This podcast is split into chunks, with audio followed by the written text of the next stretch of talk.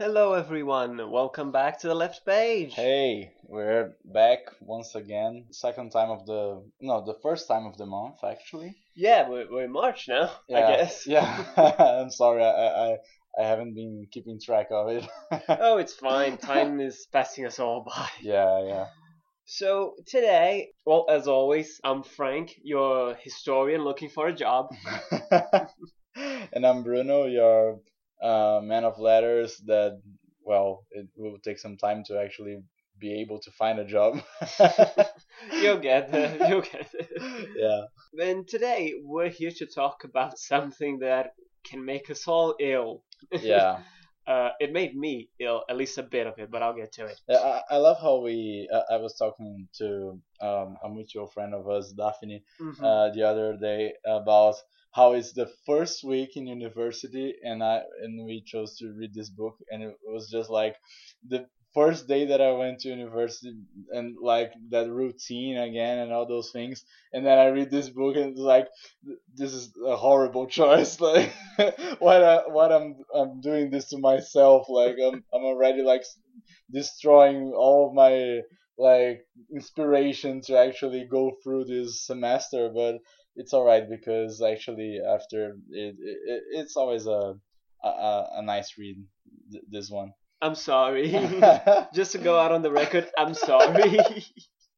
uh, but yeah, it's the it's that sort of thing. yeah. So today we're going to be talking about the lovely and horrible uh, Czech writer, which was Franz Kafka. Yeah. For those of you who aren't aware of him, he was a writer from was still Austro-Hungarian Empire, Yeah. right? Yeah. Yeah, Yeah. yeah. It, it was a while ago. Rough times. rough times. He mostly wrote in German. It was the way he, he did it. And it is quite a peculiar sort of writing, as you we hope to make you see as well. Yeah. It is something that Kafka described himself as feeling, and he wasn't joking, feeling sick uh, on land, Yeah. feeling seasick on land, Yeah. uh, which is a perfect way to describe all of his writings. Yeah.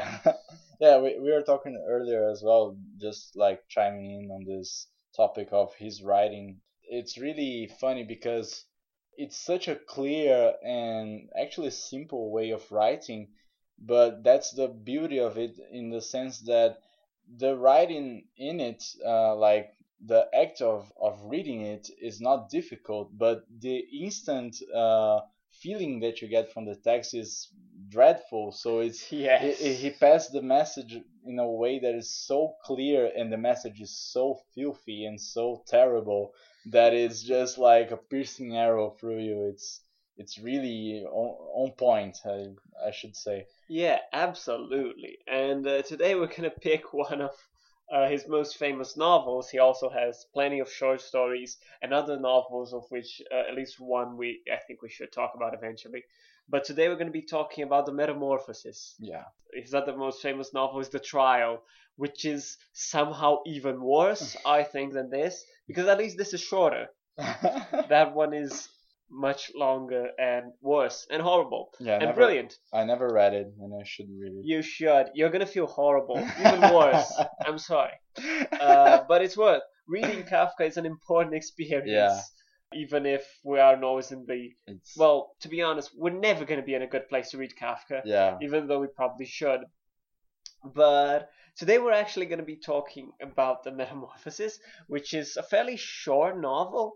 Like the edition I have has like what 90 pages yeah with fairly large uh, font. yeah So we, it, I read it in like two days. yeah It- I did and, the same yeah yeah, and okay, like we are fast readers and all that, we're used to it, but it's still faster than usual. Yeah, and, and, coming back to the, the just to make a bit of a remark, is, Mhm. uh, the the way that he writes is so clear that is you you're not stumbling on on on pages and like uh, oh I, I didn't understand that and uh, I need to reread it. It's just a flowy kind of reading, but the point is that is uh, what makes it a bit harder to I don't know read it in one sitting is the subject of it. Oh of it yeah, like it's it's not. Yeah, you make a very good point. It's not a particularly difficult language. I don't Yeah. feel, yeah. but it carries such weight and impact that you can't help but like feel ill. Yeah, literally. like okay, enough of that. I need to, I don't know, watch Backyardigans now to to to feel a little bit. I need to take a break and laugh as I contemplate my mediocre existence. That's about it. Yeah. Although that's mostly the trial. This is a bit uh, inverted commas lighter. yeah, Uh, not really at Yeah. all. Anyway, what's the novel about? In very simple terms, Gregor Samsa, the main character and narrator, pretty much, wakes up uh, one day and he's turned into a giant insect. it's that insect. Perhaps the closer image would be a sort of beetle, although he's mostly seen as a giant cockroach, yeah, uh, even if it's not explicitly said. yeah. he even talks like in the version that I read, it's like vermin. Like he, Yeah, he there are a few he- different because uh, he he describes that as if it's almost like a cockroach. It's almost like a centipede. It has Mhm. this sort of like hard back, and then he has like a whole bunch of tiny legs that he doesn't know how to operate that well, and yeah, it's it's gross. It's gross and horrible. Yeah. So he he wakes up as such, and well, he doesn't want his family to find out, so he locks himself in his room. yeah, And uh, then eventually, when they do find out, they leave him locked there, and they try to feed him, take care of him. But uh, well, things don't go well. He starts well losing more and more of his humanity until Yeah. eventually he he perishes yeah, uh, out of being uncared for, disdained, and just being plain old miserable living in his room. yeah, So that's the entirety of the novel. yeah. Yay! there are plenty of things we are going to talk about, especially the ending, because believe it or not, this is one of the lighter endings of uh, Kafka. Yeah, If the trial has an absolutely fucking grim ending, in a way that it was half expected, uh, this one is much brighter. yeah. Not really. Uh, Yeah. we'll, we'll talk about that. So I- I think the first thing to talk about is well, Yeah. the first thing that happens. Because the thing is, Gregor Samsa wakes up, he's like, wait, something isn't right. Like, oh, I'm, Oh. I'm a bug. yeah, I'm a giant insect. oh, what, what am I going to do? I need to get to work. and just that is That's sufficient for us to spend hours talking about this. exactly. Because what is what is really the point here? It's like the man suffers something fantastical and bizarre, like it's it's straight out of a fairy tale. Yeah, Let's be honest. Like that that's sort of at least to me that felt like the referential. Yeah, But um that's just what happens. There's no and that's the whole thing of the of the novel. It's like it's got the modern feel in the sense of the modernity that which Yeah. we were talking about in the poetry club. Uh, if it's not out, it should be out soon. I'm sorry. uh, talking about Baudelaire, it's that sort of feeling, and it's just this, oh, sort of. There is nothing. The disenchantment of the world. Yeah. Really, like yeah, there's no magical solution. There's no power of love. No, it's just the raw, crude, industrial, modern world, exactly. which is absolute shit. So he wakes up. He's like, "Oh, I guess I'm a giant insect now. How am I gonna get to work?" because that's that's the limit of reality now. yeah. Uh, exactly. It doesn't matter that he's transformed into an insect. He still needs to go to work Yeah, because that's the world now. That's Yeah. the only thing he can do. And yeah and, even taking into consideration that he's the only one in the house that works, yeah, and that that creates a, a relation that we'll talk about this deeply after. But the, that case of the sort of utility of a person that has an income inside of a family mhm. and how the family uh, has, uh, and we see this till this day, person that earns more money inside the house is like more respected, yeah, and if the money stops, and then it, it just a kind of interest relation Mm-hmm. where in general families people tend to create a bond that's based on how much money and how much things uh, their parents or the people that live with them can earn and and sort of divide and give to them.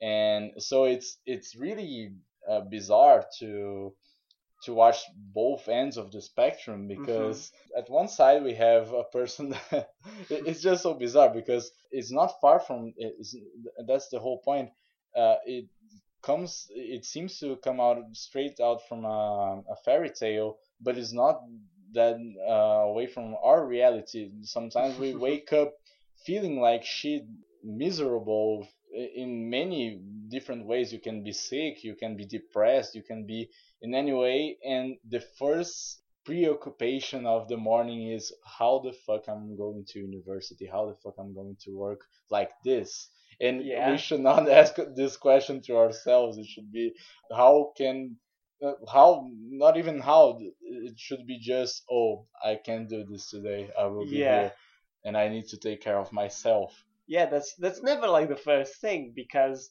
it's it's not the world we live in. That that's Exactly. the what capitalism has done to us. yeah It has pushed this this pain and this toil upon us all. yeah And what you were talking about the relations is quite precise because Gregor is the is the breadwinner. He's the provider for the entire family. yeah So when at, at first they're like, "Oh, what's going on? Are you all right?" And then when they see him, i th- there's something really powerful and novel about the visual. yeah Uh, when they see him, they're like, "Oh, what? Ah!" yeah Because uh, progressively, Gregor is still able to communicate, but he loses the power of speech. yeah Uh, at least to be in any way able to establish a communication between the rest of the family or any other humans and him.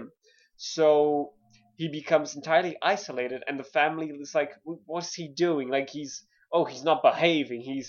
And then like the whole family has this sort of grudge against him yeah exactly because like he was the provider, and now he's nothing. He's just a, a burden to be carried exactly a burden that does nothing, that is nothing, and yet but is still maybe a brother or a son that we need to take care of, yeah uh, even if we hate him. No one, no one, no one, and it's worth remarking, and that is, I think, something that is very much present in the book. No one treats Gregor with any sign of compassion Yeah. once they see what he has become. Yeah.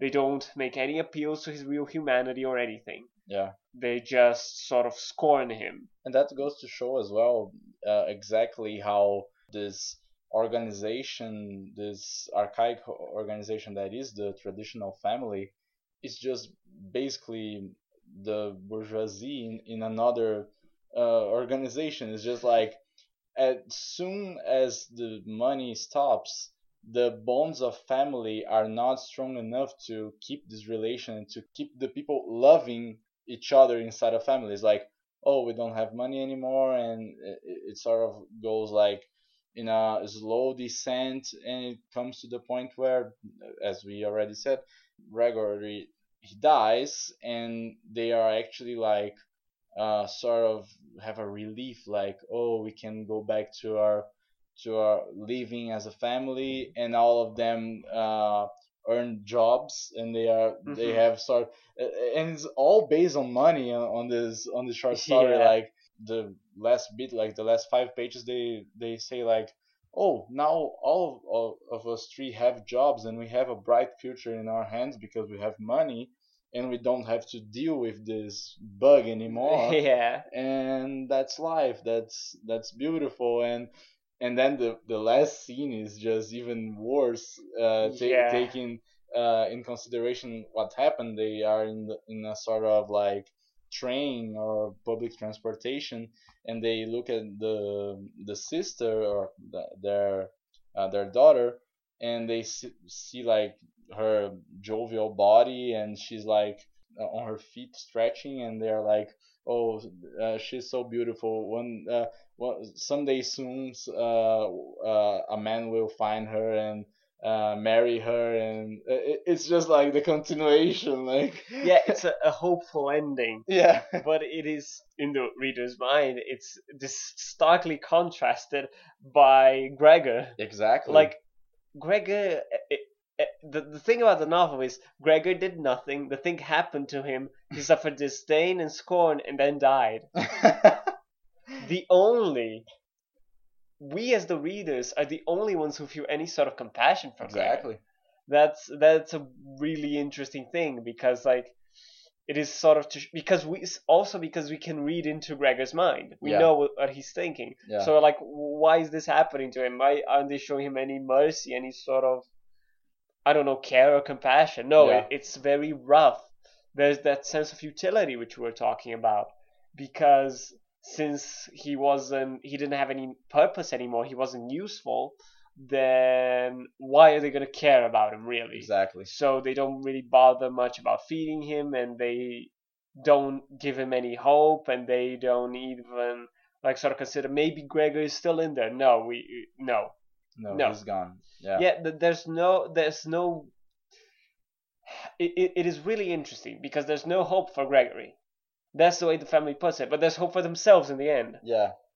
It's like they collectively decide to no, no, he's he's gone and no, we don't care. Yeah. that's basically the entire course of the novel and it is it's brutal and i said that it made me physically sick the first chapter because it is absolutely rough the way that uh, gregor slowly becomes less and less human because he's transformed into this because he can't communicate and because his family don't care Yeah. because they don't show him any love or care only disdain Yeah. and yeah, it is difficult. It is a difficult novel to get through because there's an absolute claustrophobia uh, with Gregor, beside of his own isolation, Yeah. and it it really feels cruel the way the family treats him.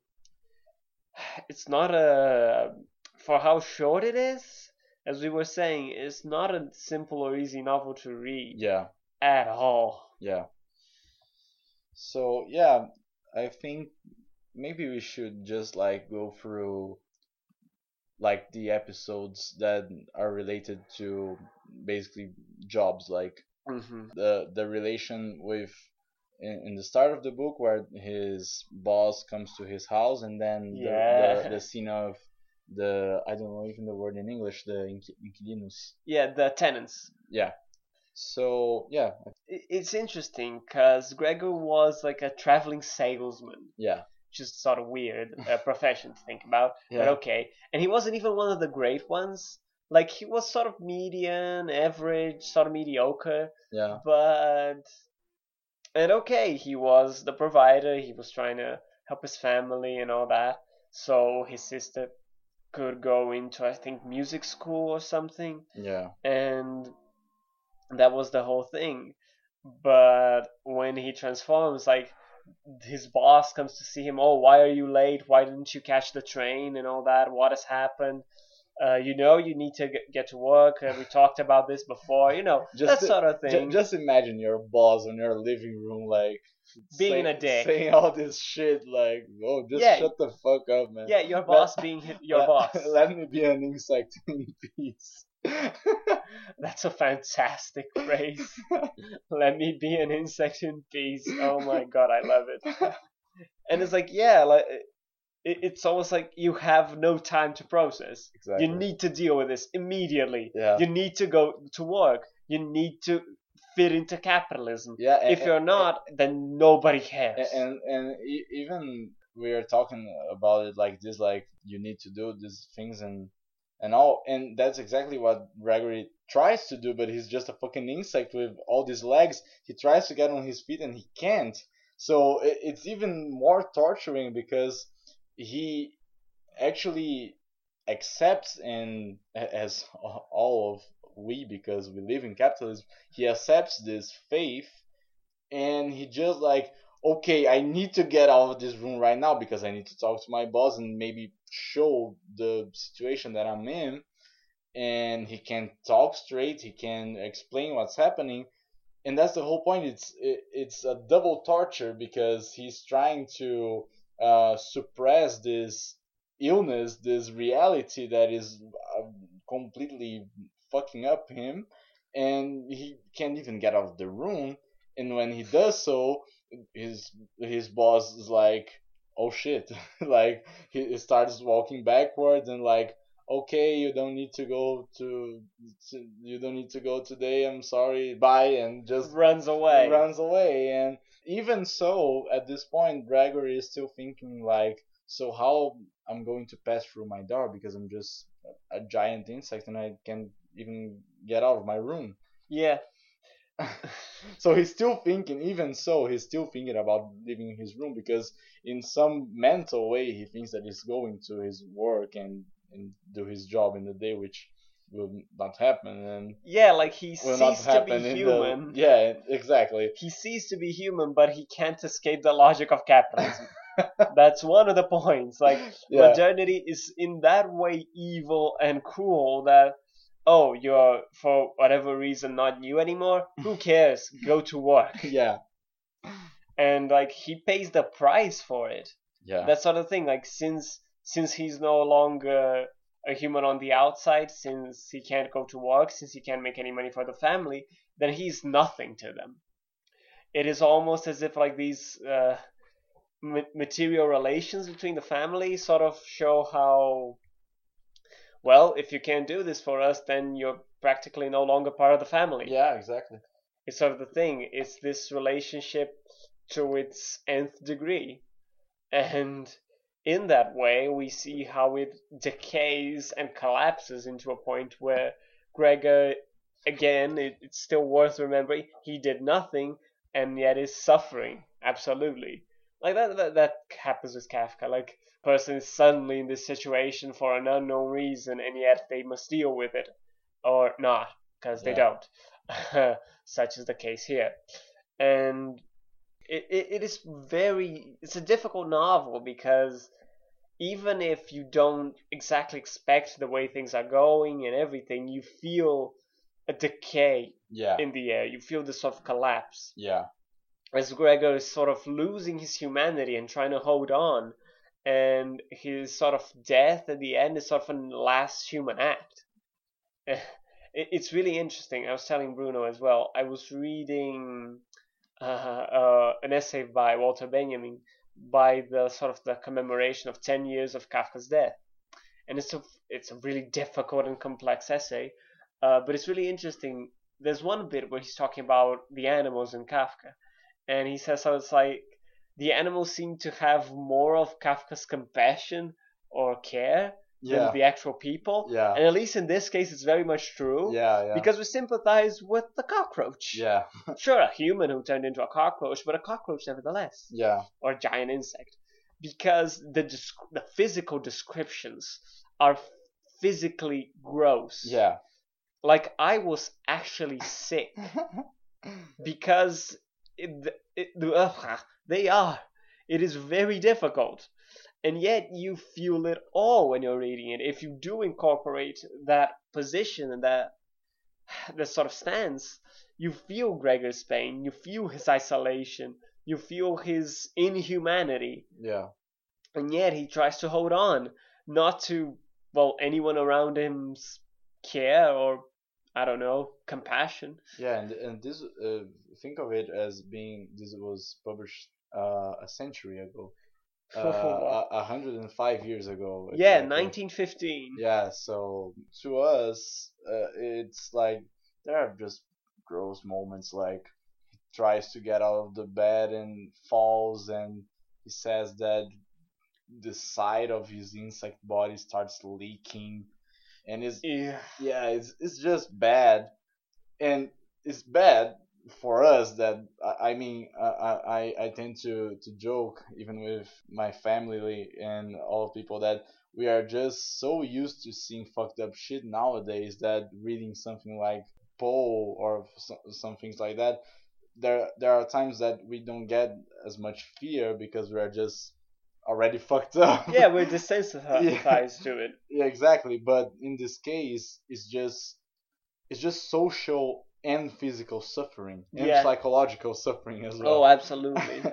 it's visceral. Like there's one occasion where he sort of because he sort of clambers and he go, can go onto the ceiling, but he he sort of like oh I, I think I want to move my furniture away, but no maybe I don't want to because that will only make me less human. yeah, And sort of he sort of regrets it, but his family still takes it away anyway yeah, and he's sort of like, "Oh, what have I done? I'm, I'm just like insect now," yeah. and he's still trying to hold on. Full insect mode. Yeah, like he's he's the hero of the story, if you can call him that. of whatever story that might be. Yeah. There seems to be more sympathy towards him because we follow him, we follow his emotion, his his journey really like sort of surviving really he's not living anymore he's Yeah. only surviving and it is it's a miserable existence Yeah. as an insect there and I, I simply I simply stand like yeah fuck 'Cause what what are you gonna say yeah. what are you gonna say Exactly. And, and as you were talking about emotion, I just want to make a, a quick remark before I forget it.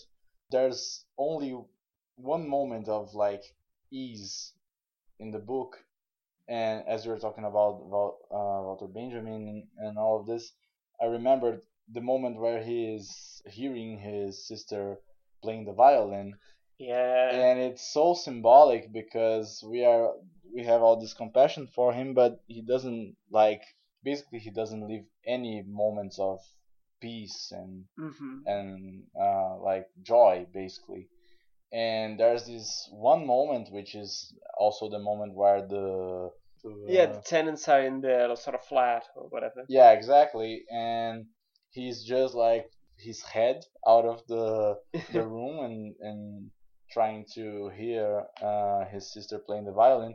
And it's just a beautiful scene, like that little five minutes of, of ease for for Gregory. He's just hearing the, the violin and being like, and he even questions himself like, I'm an insect, but uh, this music is touching me, so I think I'm not all gone. I think I, I still have some of humanity inside of me and and it's possible to have it, a sort of hope and that then uh, it it's double symbolical because then at this exact moment where he's he begins to have any hope for his humanity back.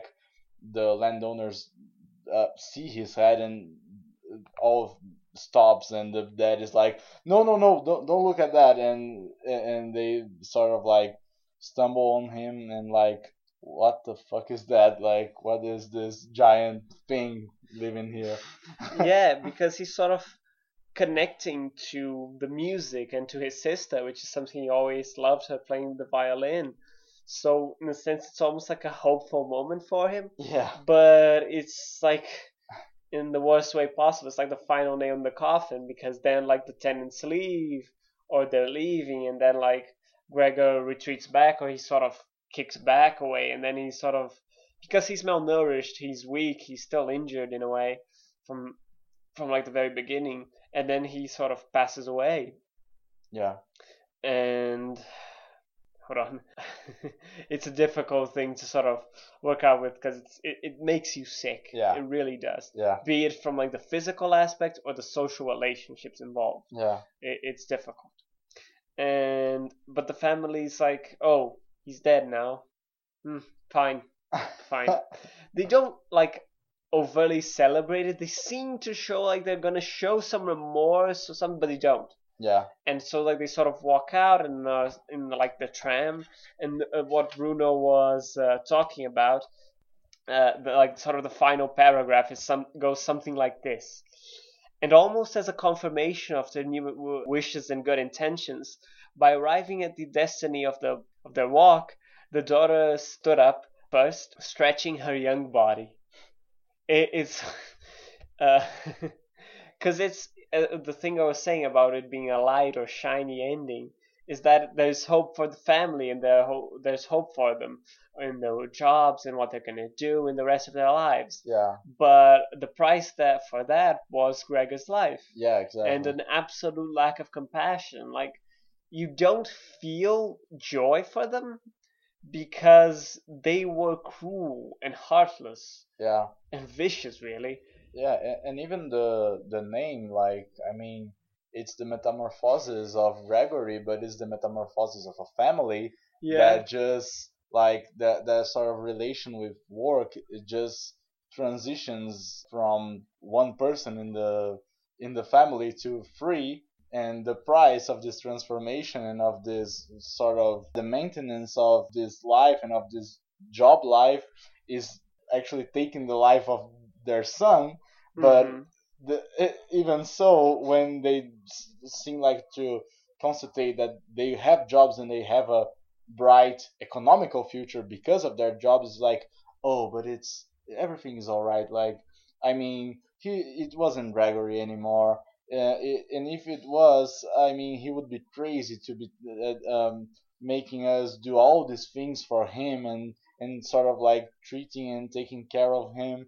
So it, it's it's better that he's gone now. And it, it, uh, I was talking to Frank earlier as, as well, like how I cannot read this book and cannot read this ex- exactly this these lines without thinking about my own life, uh, episode of my life where my grandfather actually had uh, Alzheimer's disease, and basically is that exactly exact same narrative of oh, but he's just another person right now because he he doesn't have a relation with his memory anymore, so he's just not the same thing. He transformed into this new thing, this new person that is not your grandfather anymore. And then when he finally died after like two or three years of slowly ha- having even less and less memory, the this exact same narrative like, oh, but it's better that he's gone now because uh, he's not suffering anymore, and it wasn't even him anymore. And it's just it, it, it at, the time it, it was sort of like I could digest this these thoughts and think, oh yeah, he was old and and whatnot, and it, it wasn't curable. So like, what can we do? But then reading this book, it's like, why why would we treat things like that? Like, why would we have a relation with our families like that? Like, it, it's just a sort of like I don't give a shit way of thinking about it. It's the things we tell ourselves, really. Exactly. The sort of we, we're trying less to we're trying to feel okay about the situation. Exactly. And yeah, it, it, there's I think regularly there's less of an easy answer, Yeah. uh, which also brings us back to think like, so how right or how wrong is the family? I think. I think it definitely you you definitely throw a wrench into that for sure, yeah. but I'll still condemn them regardless. Yeah, exactly. because But that that's like the whole point. We are here sitting talking about a book that uh, basically shows in every single aspect how we are diseased with uh, jobs and our relations with our patron, like our relations with the people that are our bosses. And even so, we don't change because we can't change, and we need like this ginormical force to do a, a thing that would change this status quo. And and that's the same thing. Like as we go into that logic that we know that is fucked up we actually analyze the logic of the family that is fucked up but we leave this in our families as well yeah. so yeah, the fucked up logic of mod- of post-industrial or late industrial capitalism yeah uh, is fucked up. yeah exactly. Even worse than the, this picture we see in the early 20th century, if we Yeah. think about it. And it's just this further decay and collapse and like supreme utilitarianism between people in the household. yeah exactly It sort of boils down further and further to the point where like relations collapse. There is no way out of this system from from trying to fix it. yeah I guess that's the point. Like capitalism can't be fixed. yeah It was broken, or rather, in its perfect working, if there ever was such a thing, it is even more fundamentally broken than expected. Yeah. Neoliberalism and imperialism now I'm, I'm agreeing with lenin that imperialism uh, is the ultimate stage of capitalism because i think that makes plenty of sense yeah. uh, is even more fucked up than all the rest. Yeah. It further devolves social relationships to the point where there's an absolute it's the absolute necessity of money of making money of these of the market relationship between human beings yeah all the rest is meaningless, pointless, it's useless. And that, other than being a fucked up way to treat a human being by completely dehumanizing them, Yeah. uh, something that Bruno was actually talking about is that in this society, Gregor dehumanizes further not only because he's turned into an insect, but because he no longer has a job. Yeah. And while I wouldn't agree with that, like ontologically, I definitely think that's the thing that exists in our society. Yeah. If we don't have this structure, we are led to believe that we don't matter. We're led to believe that all we need is a job, and that will, along with fulfilling our needs, our monetary needs, that will give us purpose in our lives. Exactly. But a job is not a fucking purpose yeah. The purpose we give our lives must be something beyond any job, beyond any monetary interest. Exactly. It, it's something that, if there can be such a thing as a purpose or a meaning to a life, it is something up to us to decide and to call, no, this is what I want to do. Yeah. So it's like, okay, I want to be a historian, I want to be a teacher. I want to teach, I want to study our history. Yeah. And that's not going to be up to any fucking job Yeah. that's not going to be up to any profession really it's going to be something that i am going to figure out by myself Yeah. and it's not something that i'm going to like let capitalists say for me at the end of the day the the lie the one this is one of the many lies that capitalism tells us that our jobs are what give us purpose are what give us reason and well to give a prime example if it's not too much. I don't think Brett, Brett has come out and said this before. Revleft for Brett is sort of his job, inverted commas, Mhm. without being a job. Yeah. It is something that he has chosen and that luckily he has been able to do without like being drained away by a sort of official job. Yeah. Uh, but it's a meaning, it's a purpose. Yeah. And he only, he doesn't do the podcast only, like let's be honest. And he said this multiple times. He struggles, he organizes, but it is uh, the way I'm getting this example uh, of uh, other than the fact that he's an inspiration, yeah. is the way that like the purpose that he has created in his life of doing Rev Left, of joining, being a part of the struggle, of raising a family. This is not. It's something that he has struggled inside of capitalism, beside it. Yeah. It's something that that is seeking meaning apart from this logic of the markets, of the exploitation. It is something that it has to be developed. Yeah. And although this may be a bit of an extrapolation with the metamorphosis, I think it makes plenty of sense to consider that, like, we need to figure out ways to create purposes in our lives, Yeah. even if they're simple as like, oh, I I want to be friends with this person. Yeah. I want to be with them. I want to share moments with them, and that's enough. Yeah. Honestly, I, th- I think that can be enough. Yeah. Uh, of course, we, we, we grow, we learn, we develop other things we want to do, but it's not up to the market or to capitalism to tell us what our lives are, what our lives must or can be. Yeah. No, our lives are something beyond the growth and scope of capitalism. Exactly. I, I think we should be more concerned of thinking of how we could even be as happy being an insect in that case than being like paranoical about oh shit I need to go to work even if I'm an insect like uh, I think that's the whole point uh, I was talking with a friend today as well like uh, thinking about life in general. And like we are born then we go to school at uh, at our case like five? I don't No, know. no uh, I think two, two to three. yeah like uh, yeah. And then we stay in school. In our case me and frank we left school and in this like imagine we left school at like november december we do the test for for for university we are approved and then in like march or even before we are already at, at, at university Yeah, and then it's five years of university and then it's maybe more like three years of two years of masters and masters doctors. exactly and Doctors. and like uh, I, I was thinking like when I finished my my degree I was thinking like oh well, maybe I should take a year off like go to Canada or France get a, uh, try to have a real organic uh, relation with trying to learn better French. That is one of my things that I strive in in, in my life right now.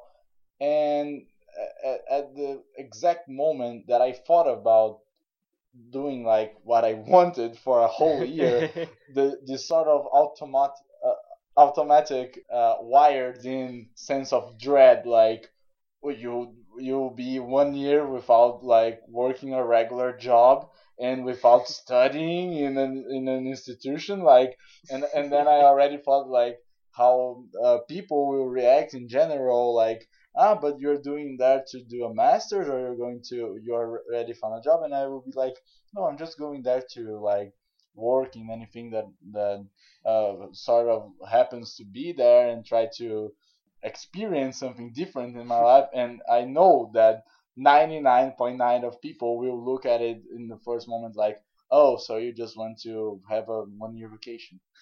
Yeah, you're gonna get some serious backlash for Yeah. that. Yeah, exactly, and and that's the the way that we.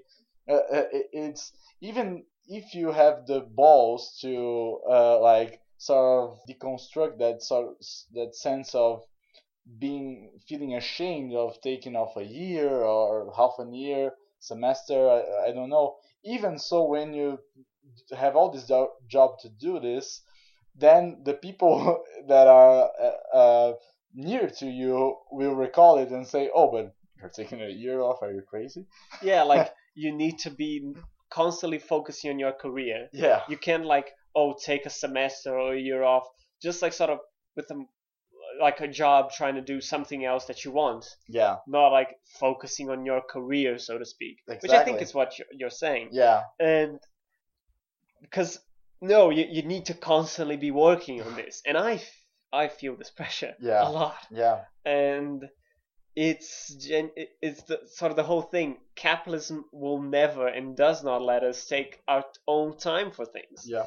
Like to get a pre- a couple of raw examples. Education. The time of learning is different from different people. Yeah. It's not something fixed that it's exactly the same for everyone.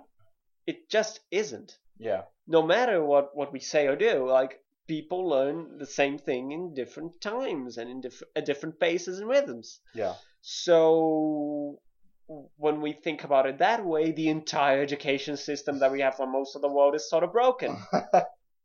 Yeah. Uh, another pretty prime example is sort of and that there's a beautiful Re- rev left episode about that about grief. Like the time of of grief is not the time of capitalism yeah there can be no no way to deal with grief under capitalism. You sort of need to try and break or, or, or strain the relations to sort of like process it yeah due to the raw emotion and power and difficulty of dealing with it. yeah And yet, like, no, we, we need to get back to work. yeah exactly We need to sort of It's be- sustain it's ourselves. like officialized in a sort of capi- capitalistical way of like oh yeah you can have one week of like you can have two days of grief and then Get back to work, so- right? yeah. Right. Right Right. exactly That's Yeah. that's the point. Like we're not allowed to learn at our t- rhythms. We're not allowed to grieve. We're To not allowed to live, Yeah. think, or die. yeah Uh, it's that's that's the thing. yeah And uh, I guess what what have we learned today? we have learned how how so overpowering is the need to work under capitalism yeah to work in this demeaning and degrading way. Work, labor is not meaningless, it's not degrading. But work under capitalism, under bosses, and under such scrutiny and exploitation, that kills us yeah all, literally. yeah And for us to find any sort of hope and light, really, we need to find different ways. It, it is imperative yeah to break all of this. yeah And so, even if in our lives someone undergoes such a metamorphosis, they're not left for dead because they lost their use. yeah Yeah, so yeah yeah. Any Uh, any other? final regard i think guys take it easier on yourselves be happy Yeah, like self care as a political act is a real thing. exactly exactly. is, and of course I'm saying this as a white man, yeah. but it, it's it's still Yeah. a thing. Like the logic of capitalism is overbearing. yeah, It, it really, really is. So like, try to push these limits to your own existence, to your own well-being, yeah, because it, it, it, the worst, uh, in under the worst perspective, if we're all going to die under capitalism, which I hope we won't, yeah, uh, uh, let's at least try to not make it an absolute hell all the time. yeah, So yeah, uh, yeah, a slightly shorter episode, but I, I just don't want to sort of strain the episode yeah. And discussion I, I think uh, as if as we're book, exhausted in, yeah, in uh, what we wanted to say. Really. exactly. I think as the book, it was a denser episode, Yeah. shorter, denser episode. Yeah, Yeah. Uh, I think I think it was a good episode. Yeah. All, all the while. Yeah. So th- thanks for listening, everyone. Yeah, thank uh, you. If you can, please support us on Patreon. Uh, we're catching up with our content, and Yeah. the reading corners are going regularly. yeah, I have one plan for March and some other stuff I will put there as well. So be on the lookout for that too. Uh, if, you, if you're interested and if you can, uh, please check us out on patreon.com forward slash left page. yeah. Other than that, we're on Twitter with uh, constant presence, always sharing interesting things and our fellow podcasters yeah. because they rock, of course. so please follow us on there if you if you like and if you're on there uh, at Left Page Pod. Uh, other than that, we are working on a couple of interesting things. There are a couple of collabs which we're considering or sort of figuring out scheduling and all yeah, that yeah, uh, for later in the semester and the next semester for sure. And we have some really interesting books and works for this semester still. yeah. So keep an eye out for that too. In any case, thank you. Thank you for being here. Thank you for listening to us.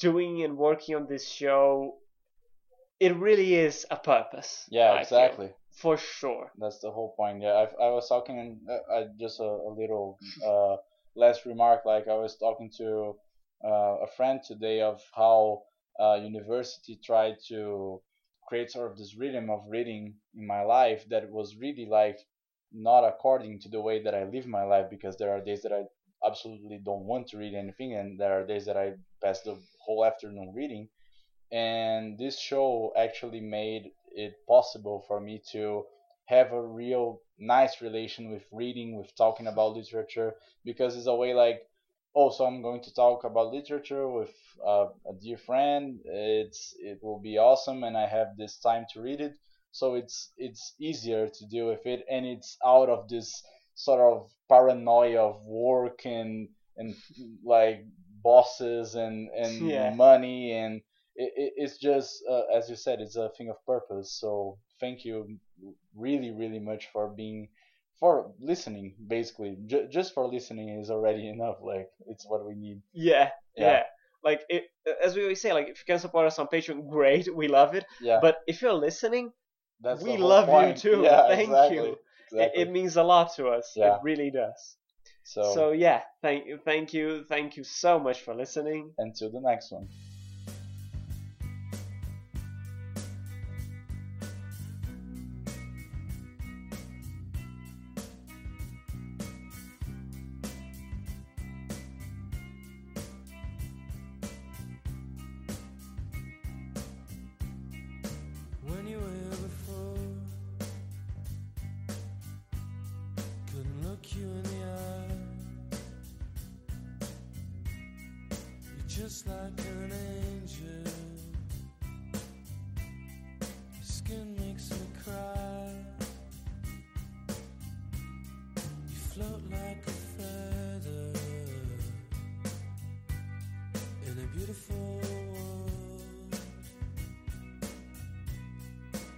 wish I was special.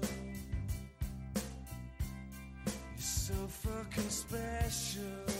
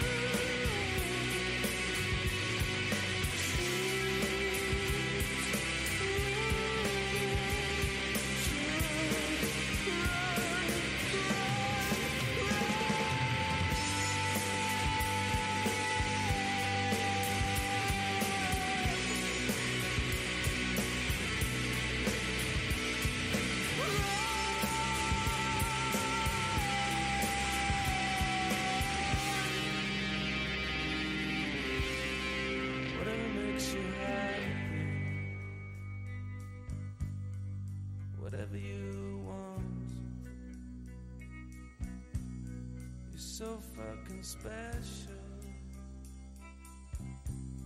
I wish I was special, but I'm a.